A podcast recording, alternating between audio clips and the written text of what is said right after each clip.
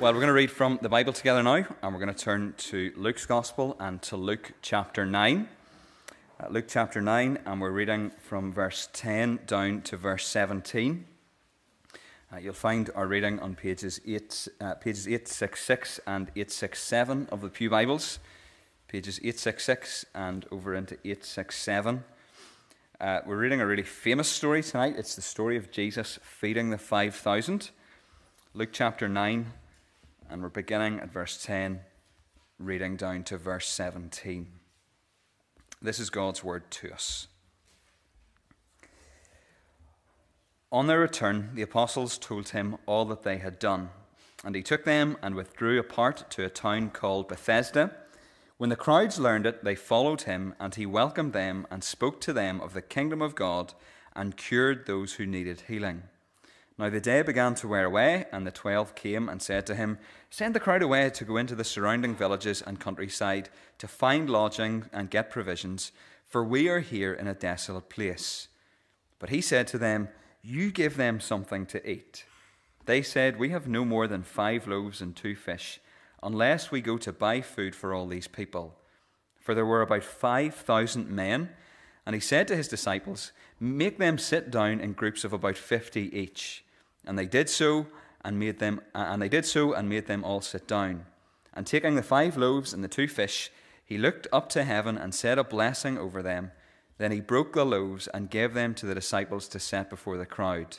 And they all ate and were satisfied. And what was left over was picked up twelve baskets of broken pieces. Amen. And we thank God for his word to us this evening. Well, let's take our Bibles and turn to Luke chapter 9. Uh, you'll find the passage that we're looking at tonight on pages 866 over into 867 of the Pew Bibles. And uh, as you're turning that passage up, uh, let's pray briefly for a moment.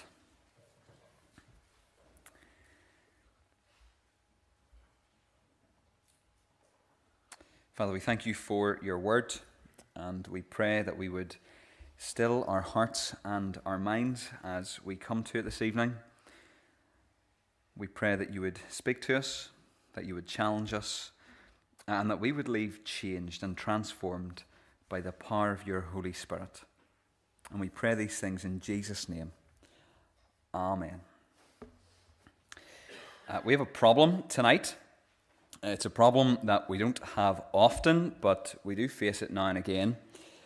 It's a problem that can't be solved, it's a problem that can't really be fixed, but it's a problem worth mentioning.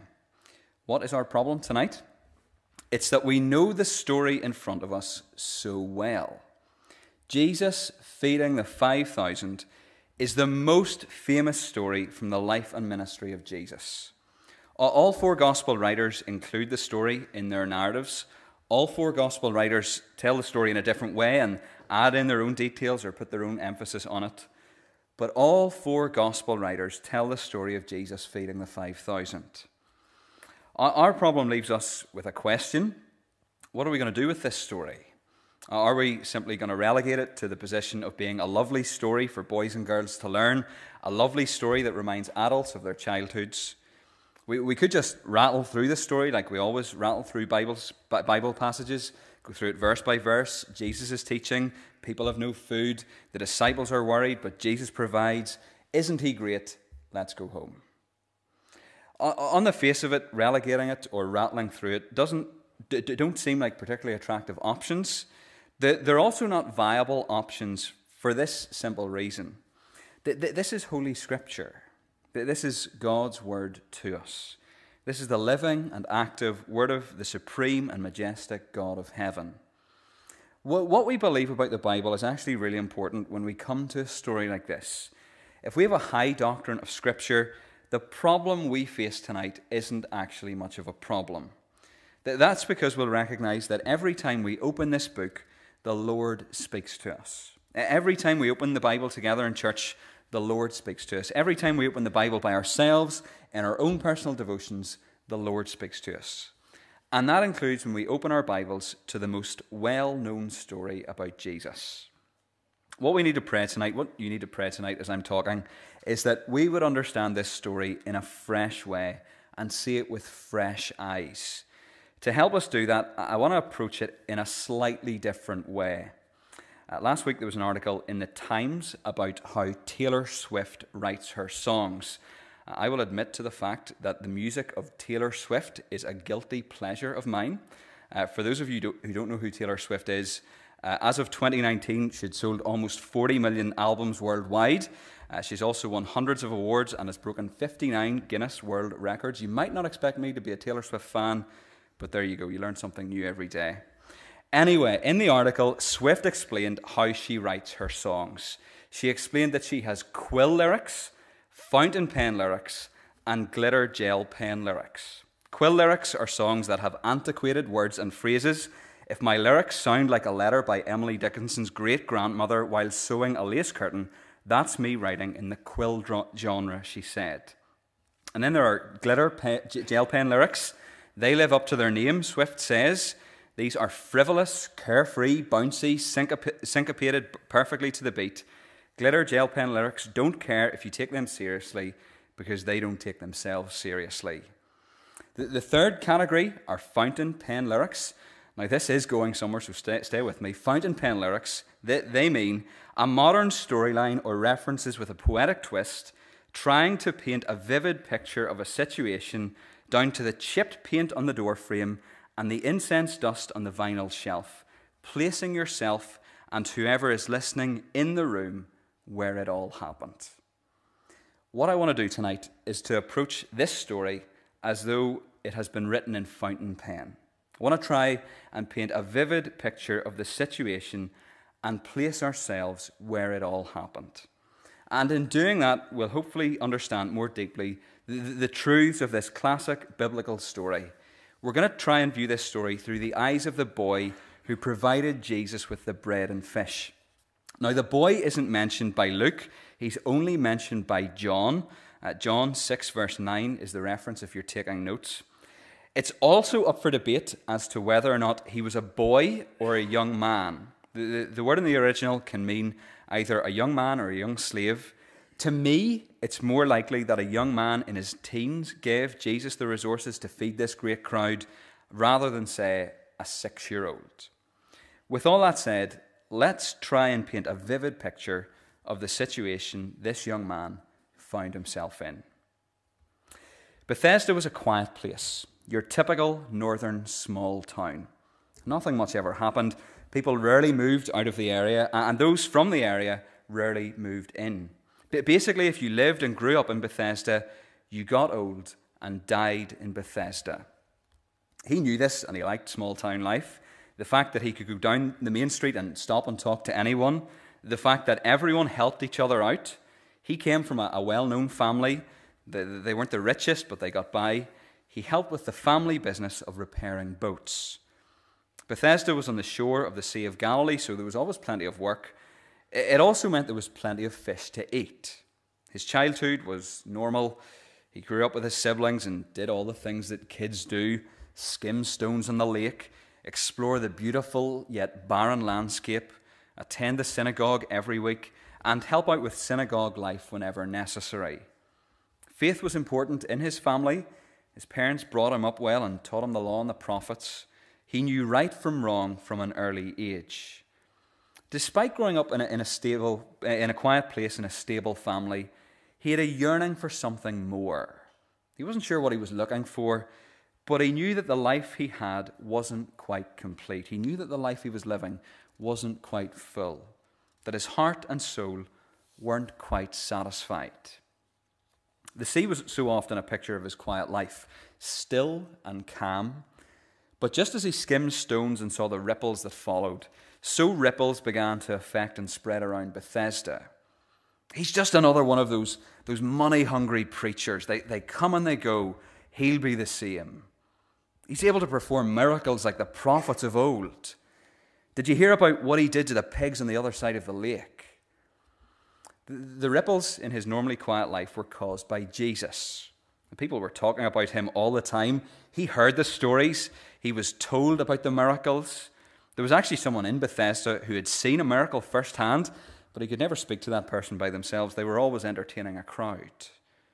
But he wondered wondered what it would be like to see Jesus, wondered what it would be like to meet Jesus. Who was he? He seemed different. It wasn't long before there was a lot of chat about a group of people Jesus had sent out to perform miracles and preach. They were popular, engaging speakers who offered something that the religious establishment didn't hope and forgiveness. Once their mission was over, they obviously needed a break. They had been busy, they had worked hard. All sorts of rumors were flying around about where they were going to take their break. When it was finally confirmed, his heart leapt. Bethsaida. Jesus and his apostles were coming to stay in Bethsaida, his town. They, they couldn't keep a lid on the news. It spread like wildfire across the region. Who needs WhatsApp when you've got connections like this? People from all over the place appeared in Bethsaida. They lined the streets, they booked out the B&Bs, and then he came. And everyone was so excited. Jesus in Bethsaida. There were so many people in the town that they had to go out to the countryside. It was barren, it was a bit bleak, but the crowds kept coming and coming and coming, and he was part of it. Before he left the house, he had, he had shoved a bit of bread and some fish into his knapsack, and they just listened to Jesus for hours. You know, when you're with someone and time just flies by, you don't notice the time go by? That's what it was like on that crisp afternoon. Jesus preached and preached and preached, and everyone, young, old, rich, poor, everyone listened carefully. There was something different about him, something magnetic, something that just drew you to him. He sensed it in his heart. When Jesus talked about entering his kingdom and being part of his kingdom, that's all he wanted in all the world. Time moved so quickly, no one noticed the shadows lengthening. And then there was a murmur that went through the crowd, a ripple of unease, because here they were in the middle of nowhere, far from home and far from food.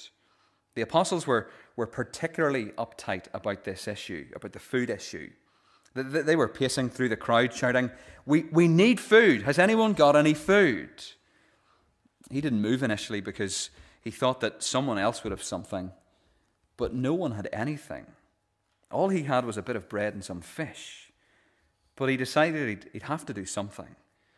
So he quietly nabbed one of the apostles, pulled at his clothes, and they whisked him to Jesus.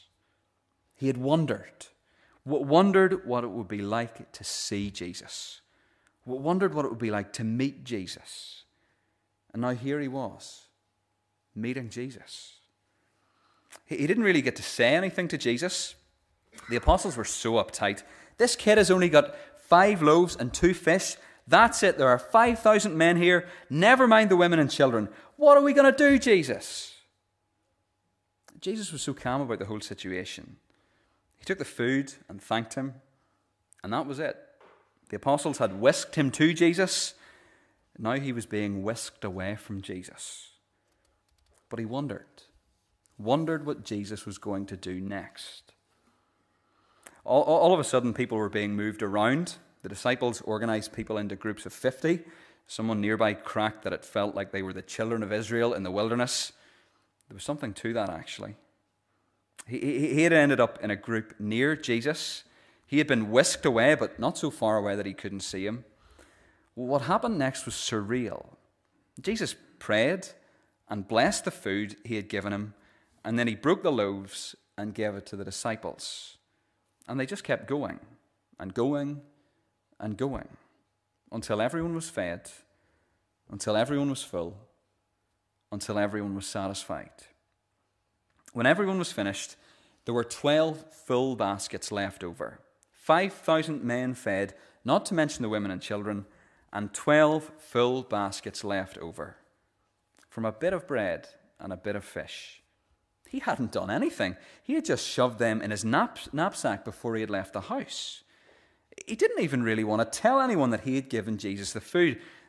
They probably wouldn't have believed him anyway. But it wasn't about him, it was about Jesus. Jesus had performed the miracle, Jesus had fed the hungry crowd. As dusk became nightfall, Everyone slinked back to their homes. He didn't have far to go. As he slipped up to his room at the end of the most incredible day, he couldn't help but feel satisfied. Not because his stomach was full, but because his heart was full.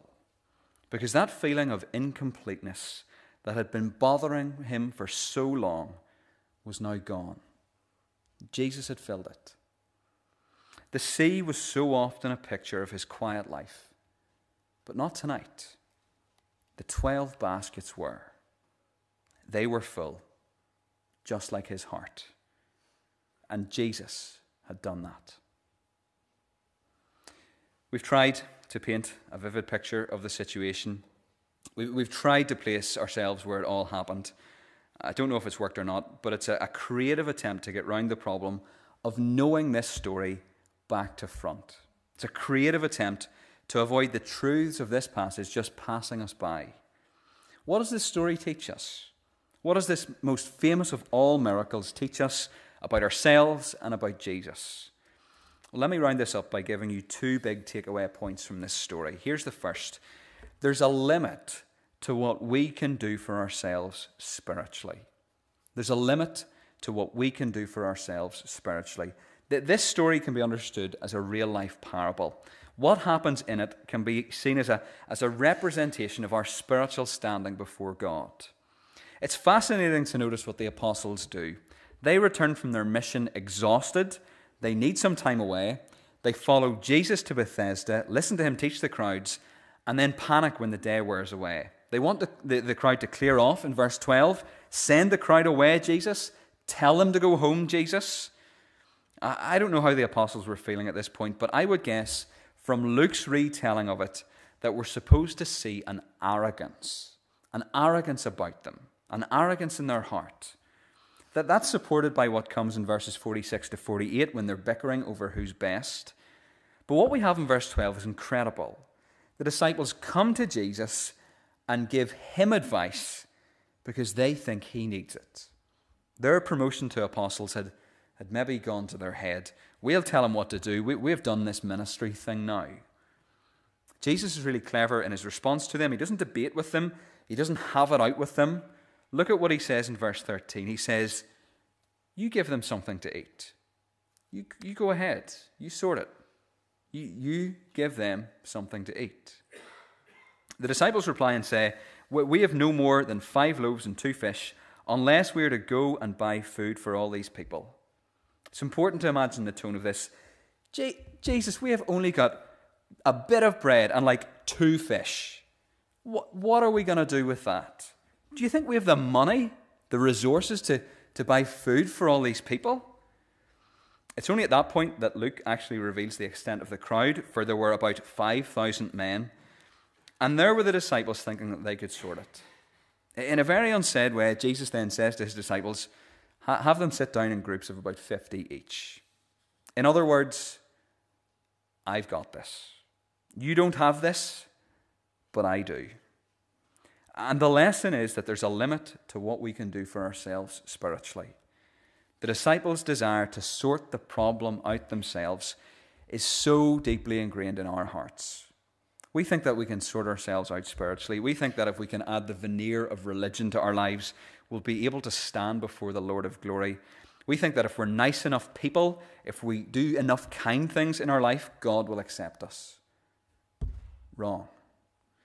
There's a limit to what we can do for ourselves spiritually. It's our natural disposition for us to tell God what to do. It's not our natural disposition to seek after Him. For us to come to know Him, He must first of all work in our hearts. Which brings us to our second big takeaway point. There's a limit to what we can do for ourselves spiritually, and Jesus is the only one who can save us and satisfy us. As we try and piece together our understanding of who Jesus is, this miracle is a really important clue. Uh, one person I read this week really helpfully pointed out that there are three places in Luke's gospel where we're told that Jesus takes bread, thanks God for it, breaks it, and then gives it to people. The first time that happens is here in Luke 9 10 to 17. The second time it happens is in Luke 22 at the Last Supper. The third time is the meal Jesus has at Emmaus in Luke 24. Each of these is a point in Luke's narrative where there's a profound recognition of Jesus' mission and identity. The person who pointed this out says Luke thus employs the formula took, blessed, broke, gave in three critical and calculated contexts, in each instance of which the breaking and dispensing of bread to the disciples is a revelatory symbol of Jesus' self giving for the church in his passion and resurrection, through which his disciples recognize him as the fulfillment of the scriptures. Luke's account of this miracle is full of Old Testament echoes. Splitting up the people into groups of 50, that reminds us of Moses and Elijah. The provision of bread in a remote place, what does that remind us of? Reminds us of the Lord's gift of manna. The 12 basketfuls remind us of the 12 tribes of Israel. It's full of the Old Testament, this story. And the point is that Jesus is able to provide richly for his people. Luke stresses that everyone who ate was satisfied. And even after everyone ate as much as they wanted, there was plenty left over. J- Jesus' resources weren't even close to being exhausted. Eating food is a, is a universal and intimate experience. It's no wonder that food and, and eating are so frequently used as spiritual metaphors in Scripture. Spiritual blessings are sometimes described in terms of physical food. Jesus calls him the, himself the bread of life, and demands that we feast on him if we would be his disciples. When we read this miracle, we should realize that there's a deeper truth at play. It's not just a nice story for boys and girls. It tells us that Jesus is the only one who can save us and satisfy us. Even in places where, where food is abundant, there's a spiritual hunger that abounds in every human heart. In Downings, in Slovakia, there is a hunger for God. Our souls all long for the peace and meaning and purpose that can only come from knowing God and be, being known by Him. Despite growing up in a quiet place in a stable family, he had a yearning for something more. He wasn't quite sure what he was looking for, but he knew that the life he was living wasn't quite complete, that his heart and soul weren't quite satisfied. That is a description of us before we come to know Jesus. And in the absence of not knowing Him, we will fill our lives with any number of things to find deep soul satisfaction success, money, entertainment, sex, family, religious performance. All of those things can be good in their proper context, but none of them, none of them can bear the weight of our soul's longings. None of them can satisfy the hunger of our hearts like a thirsty man drinking seawater the more of those things we consume, the worse our problem becomes. Our problem is not primarily with our desire for satisfaction, the problem is where we look for it. It's, an expression of our fallen nature that we look for fulfillment in such unsatisfying places. But the great news is, the good news is, that Jesus is the one who can save us and satisfy us. Jesus can feed our starving souls until they can't eat anymore. In that remote place, everyone was hungry, absolutely everyone. They were famished. And there, with, with no other means of provision, every single person who looked to Jesus for help was able to eat until they were fully satisfied. It's the same spiritually. We are empty and broken, spiritually speaking. There's a, a longing in our souls for satisfaction, and the demand of satisfaction in our hearts is met by Jesus' death on the cross. That is the hope for us, that we can come to Jesus with our seemingly insurmountable need and find that He can satisfy us completely. The grand point of this story is the utter sufficiency of Christ for all the needs of life. He saves us and He satisfies us. The sea was so often a picture of His quiet life, but not tonight. The twelve baskets were. They were full, just like his heart. And Jesus had done that. Only Jesus can. If you're here tonight and you know Jesus, but your spiritual temperature could be described as cold, things haven't been as good lately, you've drifted a bit, you're not at church as much as you could be or should be, your faith doesn't feel as vibrant or important. If you're here tonight and you know Jesus, but your, your spiritual temperature could be described as cold, then this story, this miracle, should warm your heart. And it should reorientate you and help you to see that whatever you're chasing after, whatever you're living for, whatever you're gradually turning to, will never fill you like Jesus can fill you. So turn back to Him tonight. Run to Him tonight. Rest in Him tonight. Find your satisfaction and hope in Him tonight. Well, what if you're here this evening and you're not a Christian? It's often the case that the heart of Christ is most clearly seen in seemingly throwaway fountain pen lines used by the gospel writers. There's one such story in there's one such line in this story. The apostles return from their mission. They're tired, they need a break. Jesus takes them away to Bethsaida, but their spiritual retreat is disturbed by people. Does Jesus get angry? Does Jesus lose the rag? Look at what, look, look at what verse 11 says. We're told, And he welcomed them and spoke to them of the kingdom of God. And he welcomed them. It's often the case that the heart of Christ is most clearly seen in seemingly, throw, in seemingly throwaway fountain pen lines used by the gospel writers. That is a throwaway line, and he welcomed them. But if you're not a Christian, it's a line that reminds you that Jesus welcomes people who turn to him. He doesn't turn people away, he isn't tight fisted. He, he welcomes people. So, with that in mind, let me invite you to come to him tonight. For the first time, the, the, there is a limit to what you can do for yourself spiritually. Outside of Christ, you're spiritually dead and cannot reach him unless God performs a miracle. And Jesus is the only one who can save you and ultimately satisfy you. So you need to come to Him. You come broken to be mended, you come wounded to be healed, you come desperate to be rescued, you come empty to be filled. You come guilty to be pardoned by the blood of Christ the Lamb. And you're welcomed. Jesus says, You are welcomed with open arms, just as you are.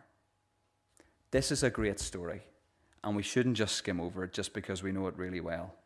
It reminds us that Jesus alone can satisfy and save us, and he welcomes us when we come to him. Let's pray together.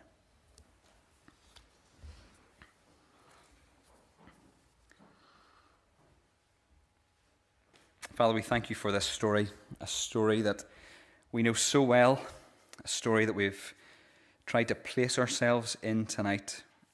We thank you for the encouragement that it brings us, for how it reminds us that we have all that we need in our precious Saviour, the Lord Jesus. And we thank you that we've been given just a small window into the heart of Christ, of how he is so compassionate and kind. In just a moment, we're going to sing Jesus Thou art all compassion, pure, unbounded love, thou art. Visit us with thy salvation. Enter every trembling heart. Lord, that is our prayer tonight that people who don't trust in Jesus would find that the, the God shaped hole in their hearts and lives can only be filled by Him. We pray that by your Spirit, you would bring people to trust in Christ for the first time.